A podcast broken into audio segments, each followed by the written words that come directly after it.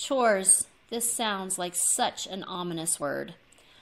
I like allow participation much more. Welcome to Epic Mom Life. I am your host, Kara Peterson. This show is sponsored by The Possum's Tale, a unique book adventure for your 6 to 12 year old child. Let's jump into today's show. Are you looking for age appropriate chores for your middle school age kiddo?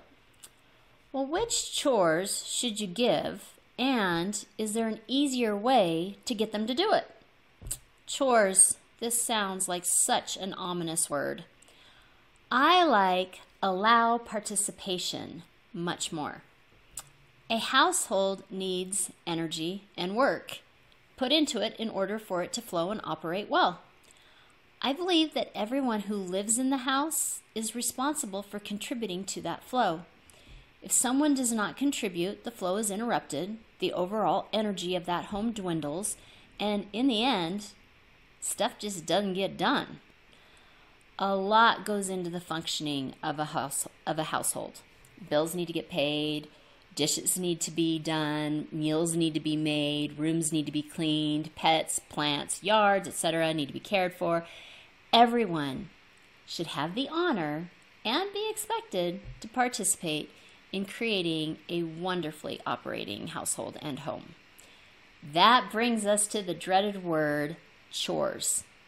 So, how do I assign chores to my middle school age child? Create a chore chart. Do you feel like you are constantly repeating yourself? Do your children say you nag? This is not the job you signed up for. A chore chart operates under the premise that everyone understands the jobs that need to get done and how to do them. So, a chore chart does not work well if you just write stuff down and expect or assume that your kiddos will know how to do it the way you want it done. So, a chore chart is assuming that you've gone over all of these things, you've all talked about it, and they know the expectations so that that job is done and done well. The beauty of a chore chart is that the children learn how to manage themselves. This has so many great benefits about learning time management, learning prioritization, learning about how to do self discipline, all kinds of things. A chore chart can be done on a whiteboard, paper, or digitally. If your child loves technology, read the 12 strategies for how busy moms use Alexa. There's a link in the notes. And Alexa will talk to your child. Alexa will remind them that they need to do their chores. And you can periodically check in with Alexa and you can check in on the whole family. Like if your husband has a honeydew list, which is also one of those strategies, all kinds of stuff, because you can see then what is or is not completed. Create team tasks. Have you ever cooked dinner all by yourself? A huge gasp is going out throughout all of the crowd, right? I know almost all of you cook dinner by yourself. But let's just play pretend. Imagine a dinner world where we sit down as a family and we plan the menu for the week. Then we divide all the chores that go into the entire production of dinner out amongst all of us. Groceries need to be purchased. If you are a really savvy family, before the meals are decided upon, someone is looking at the sales for that week and figuring out which major items will be friendlier, will be a friendlier hit to your wallet. This is one of the steps I talk about in how to raise independent children. The prepping for the meal needs to be done, thawing the meat, chopping the veggies, slicing. You can even have the person who's doing prep pre measure everything and put them into little dishes so that it's almost as if you're part of one of those meal subscription services. I mean, how cool is that? Then someone else can do the prep work of the kitchen. Prep work of the kitchen, you say? Yes. Set the table, clean up the kitchen so the person cooking has a sanitary environment to cook in. I can't cook if there's ickies on my counter or there's dishes in my sink. So I have to start with all of that gone before I can even start. So you can have a setup person for the kitchen. Then the cook just cooks. Then the cleanup crew comes in and takes care of the leftover food, the dishes, and the counters. When you take a chore that has to be done, but you create a team effort around it, it becomes more digestible and a way to rely upon and bond with other members of the family.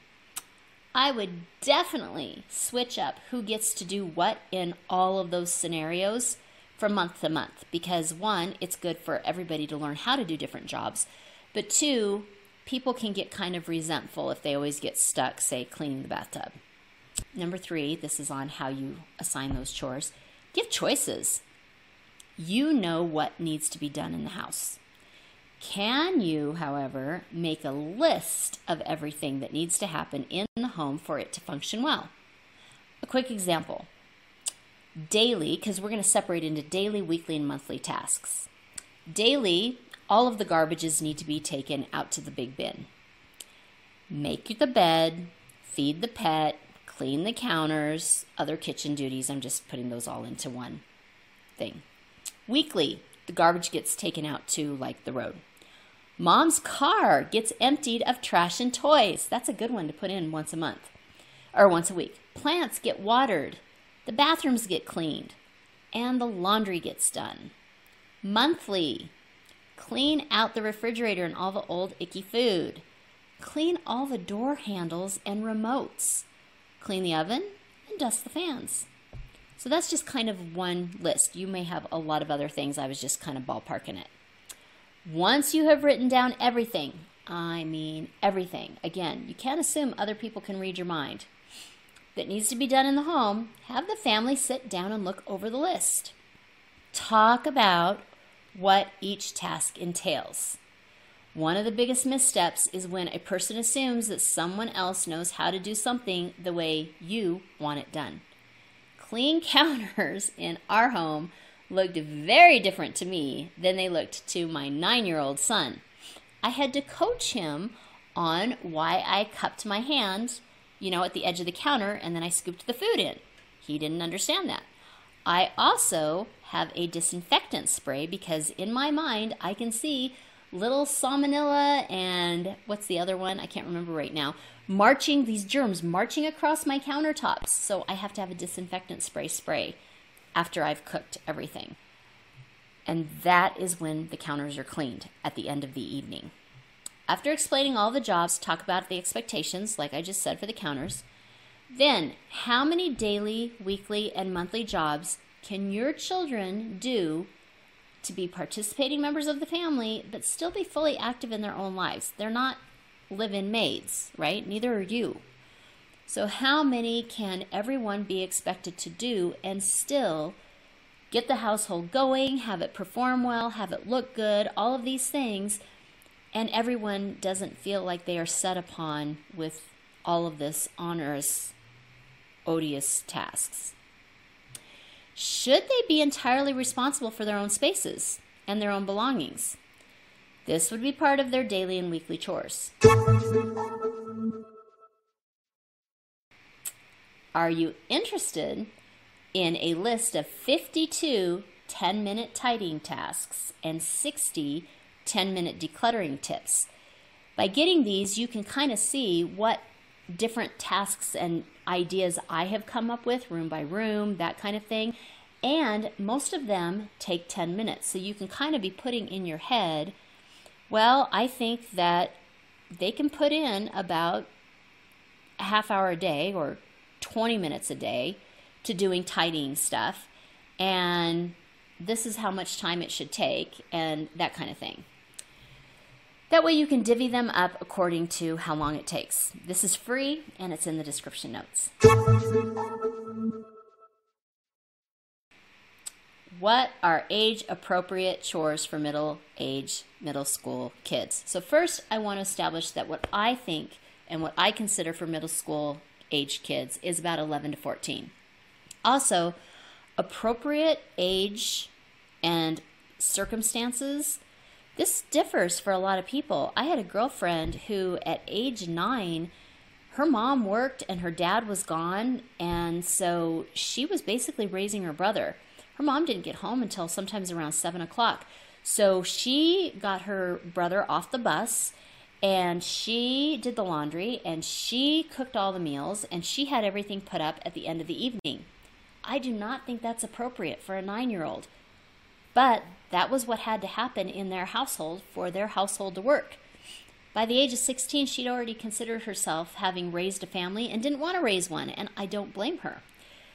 But I just want to make sure that we're on the same page. Age appropriate and circumstance appropriate are two completely different things.